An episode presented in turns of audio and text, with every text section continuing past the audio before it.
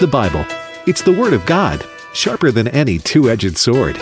This sacred book is living and active and contains all that's needed for life and godliness. Stay with American Family Radio for the next hour as we study God's Word and take your Bible questions.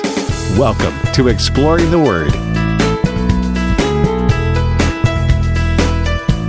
Good afternoon.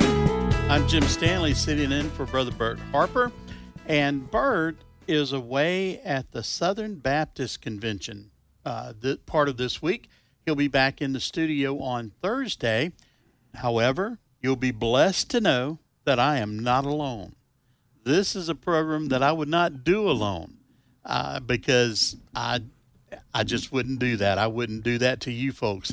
So today it's my privilege to be alongside Dr. Alex McFarland. Hey, Alex. Well, Jim, the privilege is mine because I uh, love being on with Bert Harper and just love every chance that you and I get to gather around the Word of God. And so, Jim, thank you for being so faithful.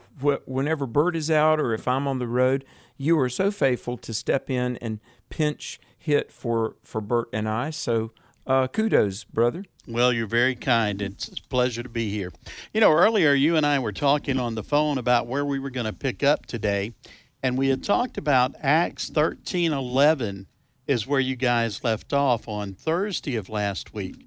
So 3 311. 311, I'm sorry. I I said 1311, didn't I? Yeah, that's all you, right. You know the problem with 13 and 3? What's that? They're 10 chapters apart. Well, yes, and we don't want to miss those 10 chapters of the the New Testament book of Acts. And so Bert and I only started a week ago. So, folks, if you're just now tuning in, uh, you haven't missed a whole lot. We're just in Acts chapter 3. But, um, Jim, this is kind of the, the history book of the early church. And uh, a lot of Bibles, it'll say the Acts, A C T S, not A X E, not an axe that you cut wood with, but actions. It'll say the Acts of the Apostles. And this was kind of well, we think that this book is just the perfect bridge from the resurrection and the ascension of Christ to Paul's letters, because in the book of Acts, so much takes place the conversion of Saul of Tarsus and really the persecution of the church, but the growth of the church. But where we are here in chapter 3, this is just after Peter preached at Pentecost, the inaugural sermon of the church age, and then there were some healings, but the message of God and the, the power of God is just undeniably evident before all the people, isn't it? It absolutely is. And the and the willingness of men to be used of God, I, I think is also a key part of this. Uh, because as you said, they had just gone through some different experiences but they were still willing to be used. And I, I think that's a God still uses men filled with the power of His Holy Spirit to communicate His word and His will to people. Now, mm. we may not be apostles, but we are disciples. And if we follow through in our call to be disciples, then we're still willing to be used because we're walking out the um, Great Commission. Amen. Well, you know, uh, Acts chapter 3 begins that Peter and John, they went to the temple at the hour of prayer. Now, this is really interesting because the temple is Jewish. Um, now, uh, Jews are more Jews were saved in the first century than Gentiles. But but here's the thing: uh, they were going into not friendly territory to witness and share the gospel, right? And, you know, I, I just wonder about the temple because if you read Matthew 27, you know, when Christ was on the cross, it was a big earthquake and the, the curtain that shielded the Holy of Holies was torn in two. So, Jim, certainly people have to know, even though the Jewish temple was the center, the focal point of Jerusalem, and the folk going to the temple and being an observant Jew was the focal point of life in Israel. But certainly, people have to know that it's a new day. 3,000 people got saved at Pentecost. Mm. Um, Jews are following this teacher, Jesus Christ. And then the, the apostles, and the apostles were people that were with Jesus and or saw the risen Jesus. They're doing miracles. Um, this blind man uh, has been healed. A crippled man has been healed. But let's begin at verse 11. This crippled man, which was healed, held Peter and John, and all the people ran together unto them in the porch that is called Solomon's, Solomon's porch. It's still there to this day. You can go to Solomon's porch. And they greatly wondered. And when Peter saw it, he answered unto the people, Ye men of Israel, why do you marvel at this? Or why do you look so earnestly on us, as though by our own power or holiness we had made this man to walk?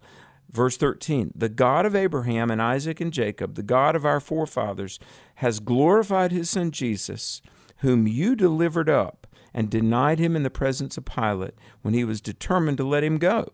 But you deny the Holy One and the just, and desired a murderer to be granted unto you. That was Barabbas. And killed the Prince of Life, whom God has raised from the dead, whereof we are witnesses. And his name, through faith in his name, hath made this man strong, whom you see and know. Yea, the faith which is by him hath given him this perfect soundness in the presence of you all. Now, Jim, Peter is not letting this opportunity go by. It's just amazing if you look at verse 13. Just maybe these people listening had been in the crowd that shouted, Crucify him, crucify him. You remember Pilate so earnestly said, Why? What has this man done? I find no fault in him.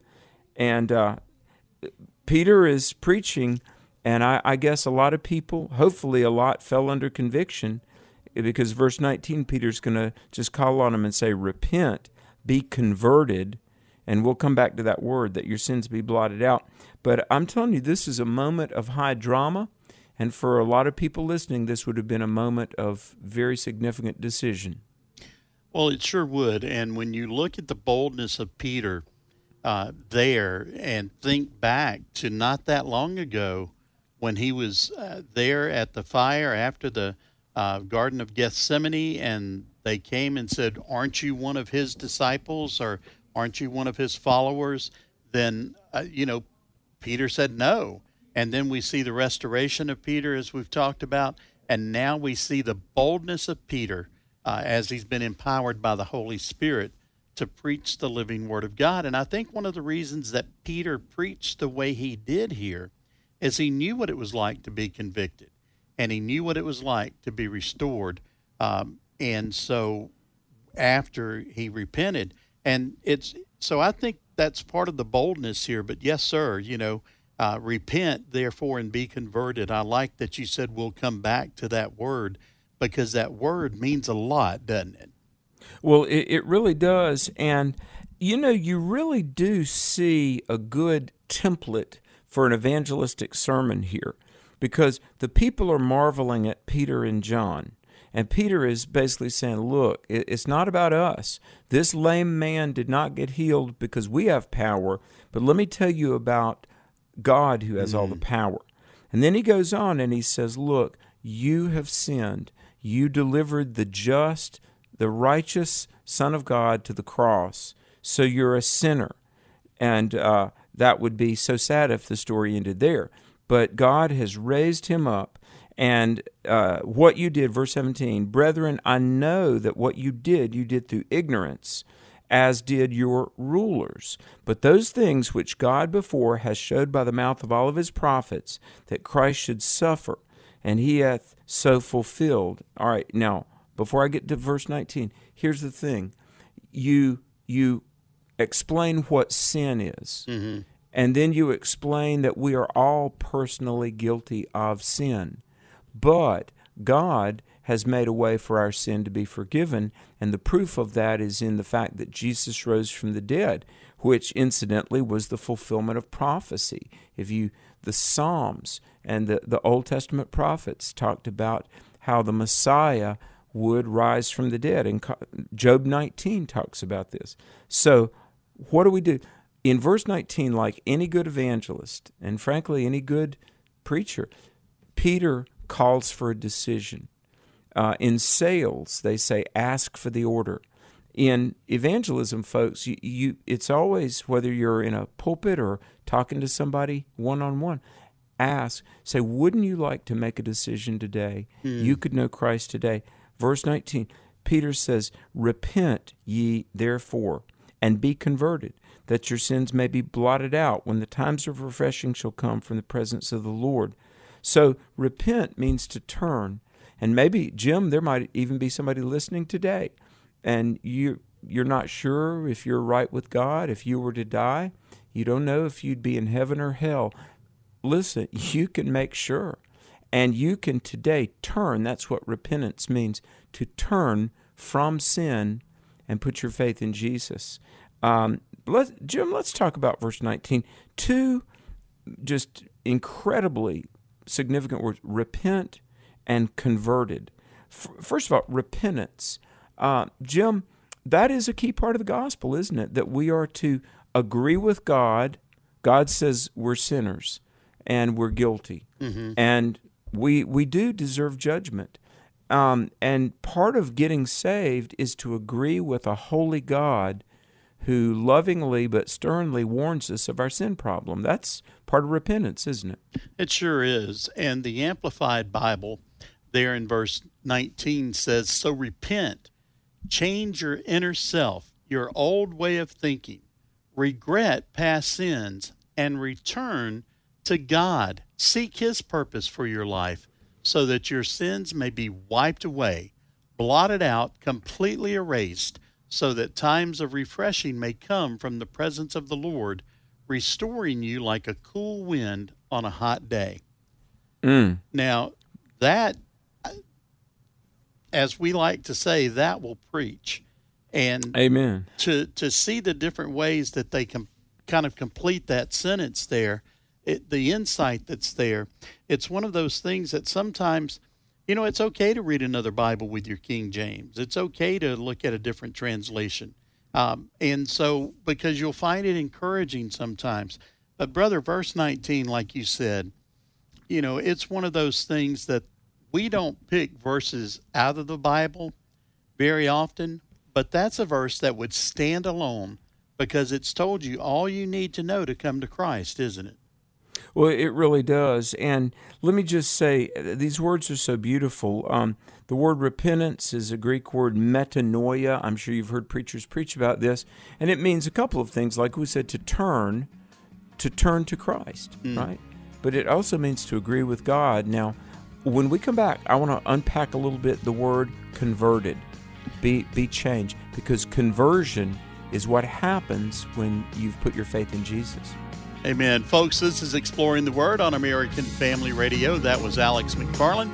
I'm Jim Stanley, and we'll be back with more straight ahead.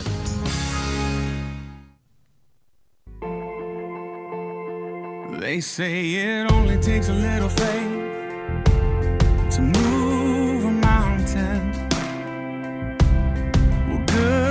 good thing, a little faith is all I have right now. you know, Alex, that's one of my favorite songs from MercyMe. and I could get carried away and just listen to it. Folks, welcome back to Exploring yes. the Word. Jim Stanley with Dr. Alex McFarland. And Alex, you were going to unpack converted just a little bit. Well, yeah, in my Bible it says uh, repent and be converted. Mm-hmm. Now that's a great call to action. Turn to Christ and be saved. The word converted, surprisingly, is a Greek word, but you learned it in school as a French word, but it's the same word, and it's the word apostrophe. Now you think about this. Uh, imagine a teacher writing on the blackboard, and you know a little apostrophe is a little mark that goes one way and gets turned the other way. And indeed, it it, it does mean to change direction, to go a different direction. But an apostrophe turns one word into a different word the word converted. Now, Jim, uh, one of my jobs when I was in college, I was working for a, a, a vending company repairing jukeboxes and pinball machines and video games. I did electrical work. And in all of those and many appliances, there's something called a converter because AC comes in, but all the little gadgets within the jukebox are powered by DC. Mm-hmm. Well, if you've got one kind of current but you need a, something completely different. You need a converter. And p- praise God, that's what happens when we come to Jesus. uh, 2 Corinthians 5.17 says we are a new creature. The old has been passed away. All things are made new. Why? Because we were converted. An apostrophe. I just think that's such a vivid picture, isn't it? Like going one direction and we do a 180 and go a different direction. I'm glad for God's apostrophes because, uh, hey, before Jesus, we all do need to be changed. We sure do. And, you know, one of the first things that a lot of folks say when they've come to Christ, when they have repented, when they put that old way aside and say, Look, I'm, I'm a sinner and I need you to change me. I need you to, to work the uh, restoration of the Lord in me. Uh, one of the first things that folks feel is a sense of relief because they feel a burden's been lifted. And Alex, mm-hmm. don't you think part of the reason for that is because we have found out what it means to be yoked with Jesus, that He is there to help us carry the things we could not? Amen. Amen. And, you know, isn't it a blessing? I mean, it is such a relief. I know we all have responsibilities and you know that's just part of uh, living life and being a grown up.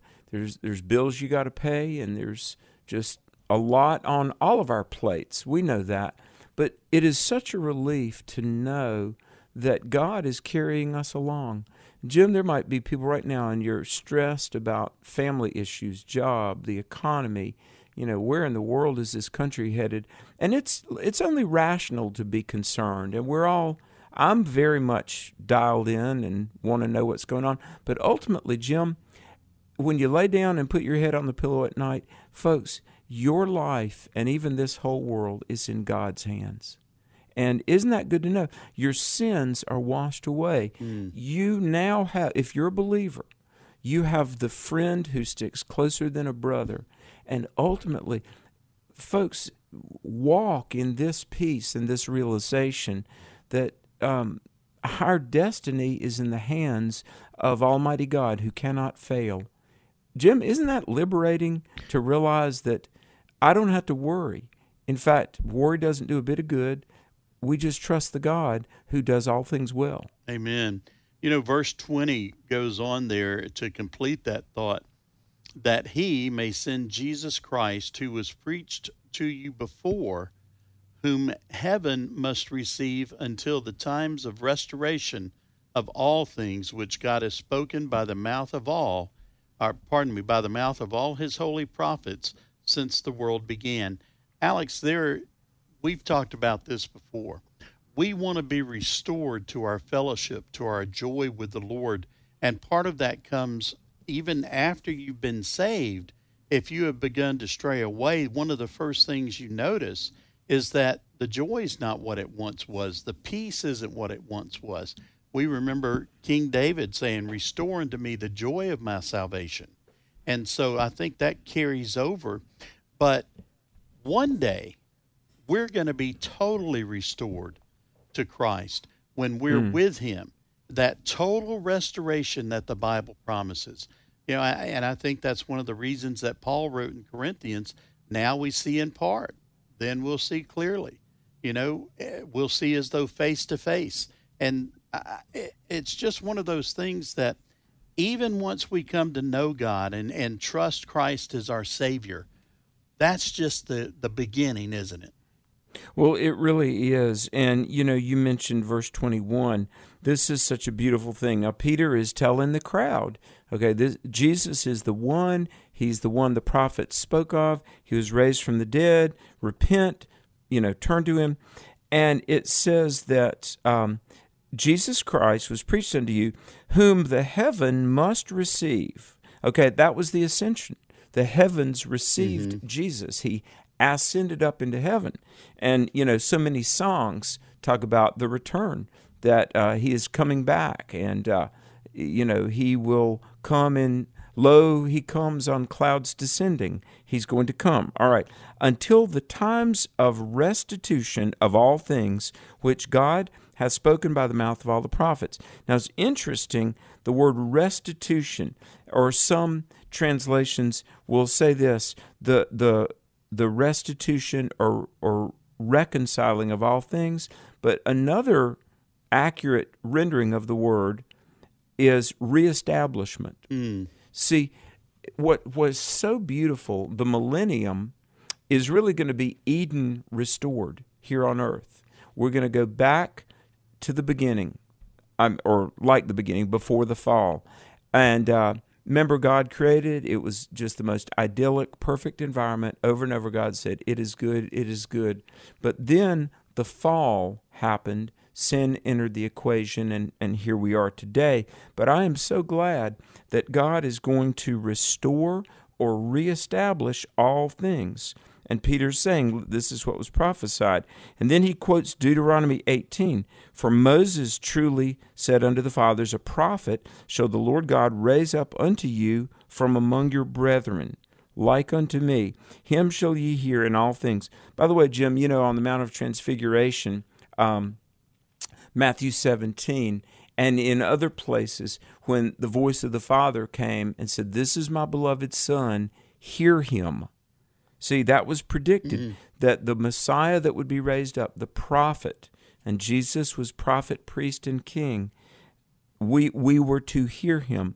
Uh, Jim, it'd be a lot better world if people did listen to Jesus, wouldn't it be? It sure would. It, unfortunately, that's not the case. And we talk about revival in our country, and we need it desperately but we need it more sometimes in our own homes, in our own lives, uh, more so than, uh, not more so than, but uh, at least so that we can be part of that change. You know, I remember years ago, Tony Evans had a book. Uh, Tony Evans has many books, but this one, uh, it talked about if you if you want a better country, if you want a better state, if you want a better community, if you want a better church, if you want a better uh, home life, you got to start with a better you.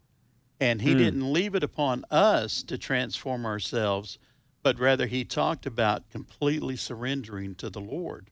And so that's one of the things that we have to do too.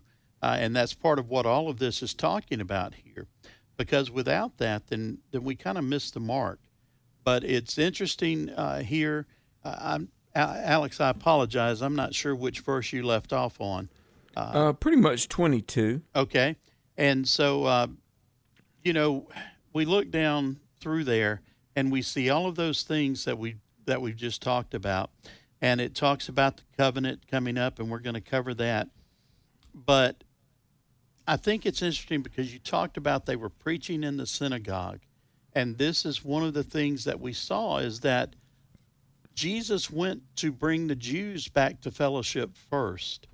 That yes. that's that was his job. But when they began to turn away, and he simply it, it's kind of like the parable, you know, go out and it, we, we invited all the important people. We've done all this, and they couldn't come for whatever reason. Let's open up the table to everybody. Just mm. go bring them in, whoever it is. And so this is kind of what happened because it was the the Jews who did indeed uh, call for Christ's life and say, look, he's raising himself up to be our Messiah, and we don't recognize him as that. But here yes. we see that the invitation's being made again, if you will. Amen. Well, absolutely. And you know what? What's so interesting in verse 15 of Acts 3, Peter said, You know, you killed the Prince of Life. Mm-hmm. But a similar word is in verse 23. All right. Those that wanted to destroy Christ, they're ultimately destroying themselves because it says it shall come to pass that every soul which will not hear that prophet, this is Jesus, the Messiah, shall be destroyed from among the people. And the wording there means utterly slain, mm. literally exterminated. Now, I think about Revelation 20:15. It says, "And whosoever was not found in the book of life was cast into the lake of fire." See, they couldn't kill the Lord of life. He rose from the dead. But those who reject him will ultimately suffer eternal death. And you might say, well, gee, I wasn't there back then. It's not my problem. No, it is, because it was our sins. It was my sins that Jesus went to Calvary for. So accept Christ and put your faith in Jesus. Don't be destroyed. God doesn't want that. God wants you to be saved and be in heaven. But He's not going to make you go there against your will. have to put your faith in Jesus. Peter goes on and he speaks of all the prophets from Samuel and those that followed. Uh, and they, they knew Daniel, Jeremiah, Isaiah, hmm. Ezekiel. Mm. They knew, and Peter clearly shows his knowledge of the scriptures. They were all speaking of the Messiah Jesus and these times. And verse 25, you are the children of the prophets and of the covenant which God made with our fathers, saying unto Abraham, And in thy seed shall all the families of the earth be blessed. Unto you first, God, having raised up his son Jesus, sent him to bless you in turning away every one of you from his iniquities. Wow. Acts 3 25 and 26 are so powerful because back in Genesis 12 1 and 2, God had told Abraham, uh, through you, all the families of the earth are going to be blessed because I'll send the Messiah. That was God's promise. And indeed, that, that Savior came, and it's Jesus. And he is preached to this day, Jim, because there's no other Messiah. There's no plan B. There's no other way. Uh, Jesus was the, the Savior then. He still is the one and only Savior now. Amen. And, you know, we've talked about before that the chapters and verses are pretty much roadmaps for us to be able to find our, our way through the scripture. But just because we end verse uh, chapter 3 doesn't mean that we that that thought process ends or the story ends uh, because as we see Peter and John are about to be in trouble. And it's interesting to note that just a little bit ago we talked about uh, the Jewish guard, if you will, uh, the the priest, and they were the ones that wanted to crucify Christ because he was getting in the way of their plans. And now we see that it's the same grouping of people that are wanting to take uh, Paul, uh, Pete, pardon me, Peter and John into custody because they're telling the message of the of Christ and how they can still be saved. Uh, so uh, I, am not sure if you want to get into that today or not, but I just find yeah. it interesting that here all there throughout this whole thing, the the sermon has been what? It's been repent and be saved, repent and be converted, repent and find peace in Christ. And now in, in chapter 4, as they spoke to the people, the priest, the captain of the temple, and the Sadducees came upon them, being greatly disturbed that they had just taught the people and preached in Jesus the resurrection from the dead, and they laid hands on them, and they didn't lay hands on them in a good way.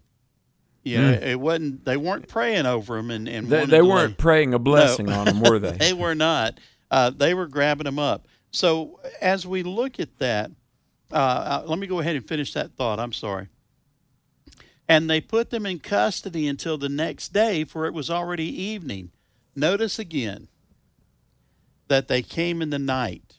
They came in the evening, if you will, as it was beginning to get dark. They waited and let them preach, uh, preach all day. And then when people had begun to get tired, perhaps, they came and said, All right, hey, y'all got to come with us. We're, we're going to take you to, to custody for the night. And um, so, however, many of those who had heard the word believed, and the number of the men came to be about 5,000. So, there were another 5,000 converts that day, as recorded by Scripture. But Peter and John were on their way to jail. Mm. Well, and, and, here's the thing: a lot of the um, the impetus for them to get arrested was from Sadducees. Mm-hmm. Now, here's the thing. Um, I know people have heard this. The Sadducees didn't believe in life after death and the resurrection, uh, and that's true. And you know, people have said that that was why they were so sad. You see, mm-hmm. uh, well, they're preaching the resurrection. The Sadducees are the aristocrats. They're the ones that got money, and they were secular, very secular. Didn't believe in an afterlife, but they wanted Peter and John stopped. Well, hey, here's a number. We're going to take calls after this brief break 888 589 8840. 888 589 8840. Call us with your Bible question. You are the light. So when the darkness falls, the greatest heights, they never seem so tall, no, not at all, you're right It's my roots that you're growing. Don't wanna miss what you're showing. Ain't no doubt about you.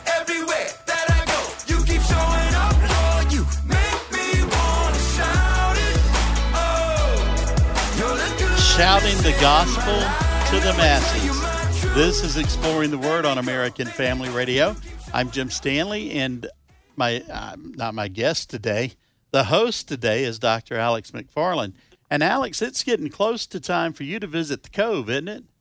Oh, what a blessing. Jim, thanks for asking. Yes, July 7, 8, 9, and I know that's just like three weeks away, but there is still time to register. Now, uh, they tell me the Cove is full in terms of their hotels, but across the highway there is ample lodging, several hotels. I'll be uh, finishing up Second Peter. The theme is Thriving Till He Comes. It'd be a great thing to do with your summer, July 7, 8, 9. If you go to their website, thecove.org, and like put my name in the space bar, you'll find it. But Jim, we always have hundreds of people from throughout the Western world, really. Had a family come all the way from India two summers ago. But we get into the Word, we fellowship, we pray, we walk these trails and see this incredible uh, conference center that Billy Graham built. And uh, after being there 17 years and being on Exploring the Word for 13 years, a great portion of the attendees are always the big American Family Radio family. And so you'll make a lot of friends. We'll have a good time. Come see us July 7 through 9 at the Cove. Amen. All right. Well, let's go to the phones now. Triple eight five eight nine eighty eight forty. You know what, Alex? Just before we go to the phones, I had a question come in. We had a question come in to word at afr.net, word at afr.net. And so the question was was a question from uh, Genesis, if you will. Okay. And now I can't find it. But basically, the question there there were two questions. Did Adam and Eve eat meat in the garden? Uh, no, they would not have. Okay. Uh, because prior to the fall, there was no death. So to eat meat, there would have had to been uh, an animal killed, and uh, so prior to the fall, nothing would have died. So um, I I say with pretty strong confidence, no, they would not have been meat eaters prior to the fall. All right. And I'll find the other half of that and ask you tomorrow. How's that? All right, sounds good. All right. I didn't bring my laptop in with me today. I normally do that. But today I just brought a good old fashioned paper Bible. I- I, I thought that might, you know, I need to fill the paper every now and then. Yeah, Well- I feel the same way. Let's talk to John calling from Mississippi. John, good afternoon and welcome to Exploring the Word. Hey, thank you guys. Hey, my question is uh Second Peter chapter two, verse twenty and twenty one. Uh, I discussed over two hours trying to explain that to my best friend. Uh, he thinks I, I assume I don't need to tell you what that verse says. It's, it's having obtained the knowledge of our Lord and Savior Jesus Christ but uh, I think staying within your staying in your sins. He thinks that means you can lose your salvation, and I said no. I tried to explain it to him. Now you tell me if I'm right or wrong. Okay, that it means you heard the gospel, you had it explained to you, and you refused it. You not you did not accept it. Therefore, you're worse off now than you were before you heard the gospel. Is that correct? Yeah, I would agree. I, I would agree. And, and let me say, um, and you and I are in 100% agreement. The, the issue of eternal security is one that I would say equally good, well intentioned Christians disagree on. I've got some friends in ministry, and they are just wonderful Christian leaders, and they, they think you can lose your salvation. I, I respectfully disagree. I think everlasting life is exactly that everlasting. But I will say, uh, like Second Peter, it's funny you would ask this, brother. I, I spent yesterday afternoon for hours working through Second Peter chapter two. So you're right where I've been studying. um, Hebrews 6, Hebrews 10, 1 John 2, 2 Peter 2. All of these passages talk about people that knew about Jesus, knew about salvation, had every opportunity. Maybe they even, because look at verse 20, after they escaped the pollution of the world, maybe they got in church and even were living better than they had been living, but they didn't really have a relationship with Jesus. It's not that they had it and lost it, it's that they never really fully had it. And so um, I think there are a lot of people that have heard the gospel. Maybe they intended one of these days I'm gonna get around to that. I'll I'll deal with Jesus eventually, and then they die and eventually never comes. So Jim, you know, uh, equally good Christian people can disagree on this, but my personal conviction is that um, a, a Christian might backslide, but they'll they'll come back. You know, Right. uh, Jim. Here, here's a question for you: the prodigal son. right. Uh, and by, was that prodigal son unsaved and he got born again, or was he just very seriously backslidden and came back? You know. Well, you know, for that particular thought, I, I think we look at that story and we see that perhaps this the younger son had become so comfortable in his father's lifestyle, but he no longer wanted the restraints that the father was telling him. So he went out on his own for a while, lived his own life, and found out that he had removed himself from the blessings of the father. And having found that out the hard way, he came home to find the Father waiting for him. And I think that that is uh, such a beautiful picture of God the Father and Jesus as, as sometimes they wait for us to come back. Um, and one thing here, let me let me mention this real quick. Uh, I'm using my David Jeremiah Study Bible today. Just a little shout out for Dr. Jeremiah there. Uh, Amen. it, it his study notes say as unclean animals dogs and pigs were reviled by the jews peter's audience would have understand how despicable it was to know the way of righteousness and deliberately turn from it and then he's in, he goes on to talk about false teachers says these false teachers once had knowledge of christ but had returned to their old lifestyles their, their falling away proves that knowledge of facts is not enough to save anyone. Only a deeply committed personal relationship with Jesus delivers people from divine judgment. Now, mm. we know there are denominations that, that teach once saved, always saved. We know there are those that teach that it's possible to fall away from that. But I think it comes back to, and it sounds like a cliche, but it's not meant to be but truly saved, always saved. You know, that complete Well saving said. knowledge. So, well, that one's not mine. I can't remember who I heard it from first, uh, so I can't claim that as mine. But just knowledge, uh, that that's head knowledge being repeated as heart knowledge, because one has to become the other, or one's no good without the other. Well Yeah. said. I, I want to give that number, folks. If you've got a Bible question and you've got time to call us, it's 888 589 8840. And Exploring the Word will gladly receive your question. All right, let's talk to Kim calling from Tennessee. Kim, welcome to Exploring the Word. Thank you. Uh, thank you so much for taking my call today.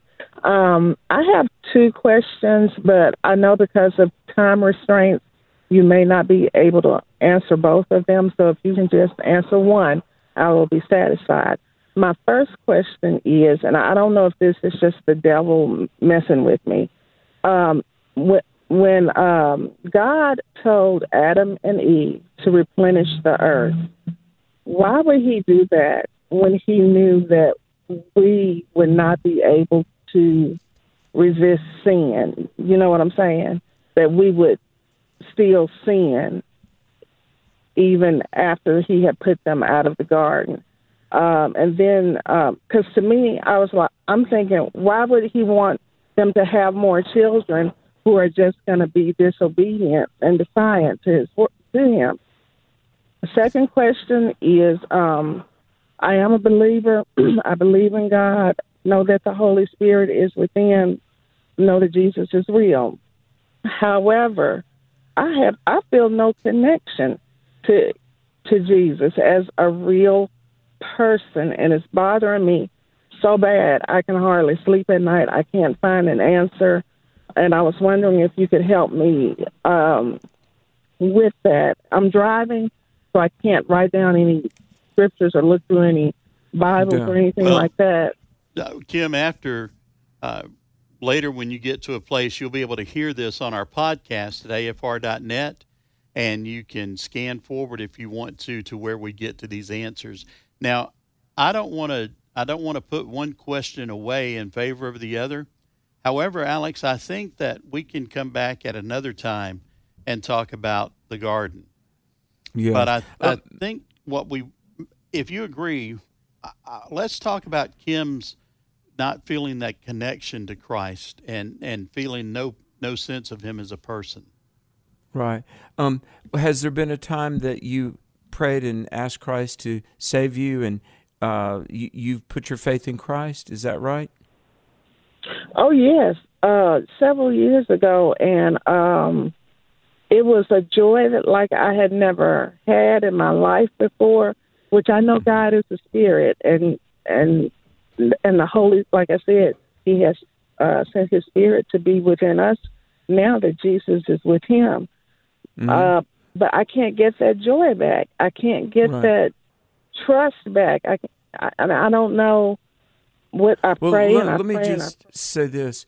Um, one of the beautiful things about the the gospel is that your standing with Christ is not based on emotions which may or may not be there.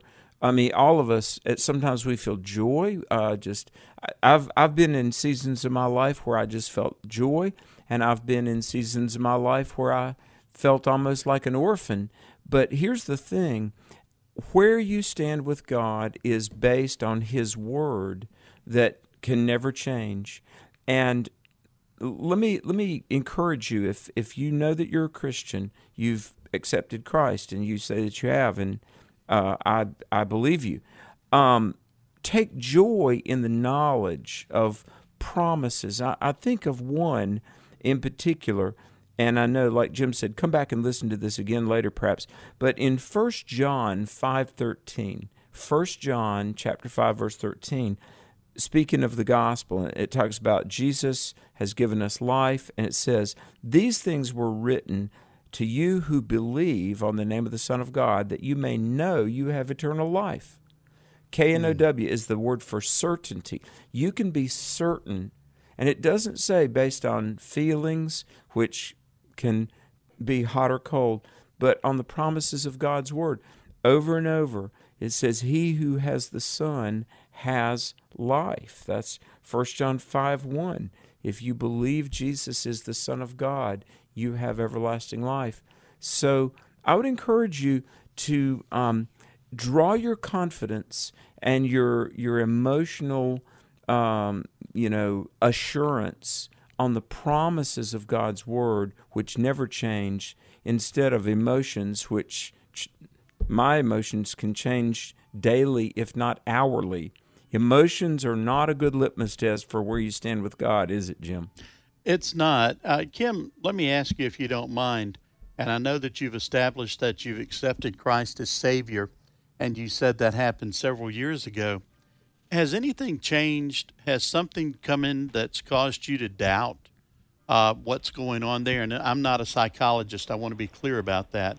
But oftentimes I've found in my life that when I don't feel close to Christ, He hasn't moved, but something's kept me from praying.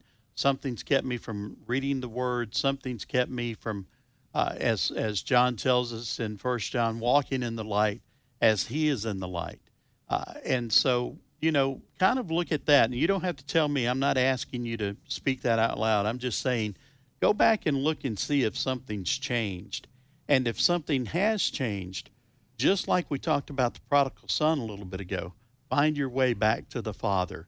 Find your way back to that, even as, as King David pled there in Psalms, uh, that in Psalm 51:12, that he- that the Lord would restore, restore to him the joy of your salvation and grant me a willing spirit to sustain me. That's from the New International Version, uh, Psalm 51:12. So think those things through. Try and walk them through if you can, and uh, and and perhaps that will help some.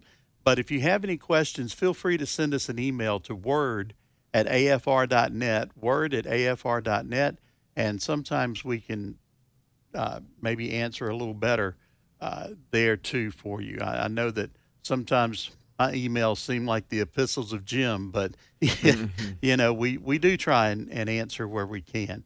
Uh, Debbie from Texas, we're going to try and take your question real quick. Go ahead.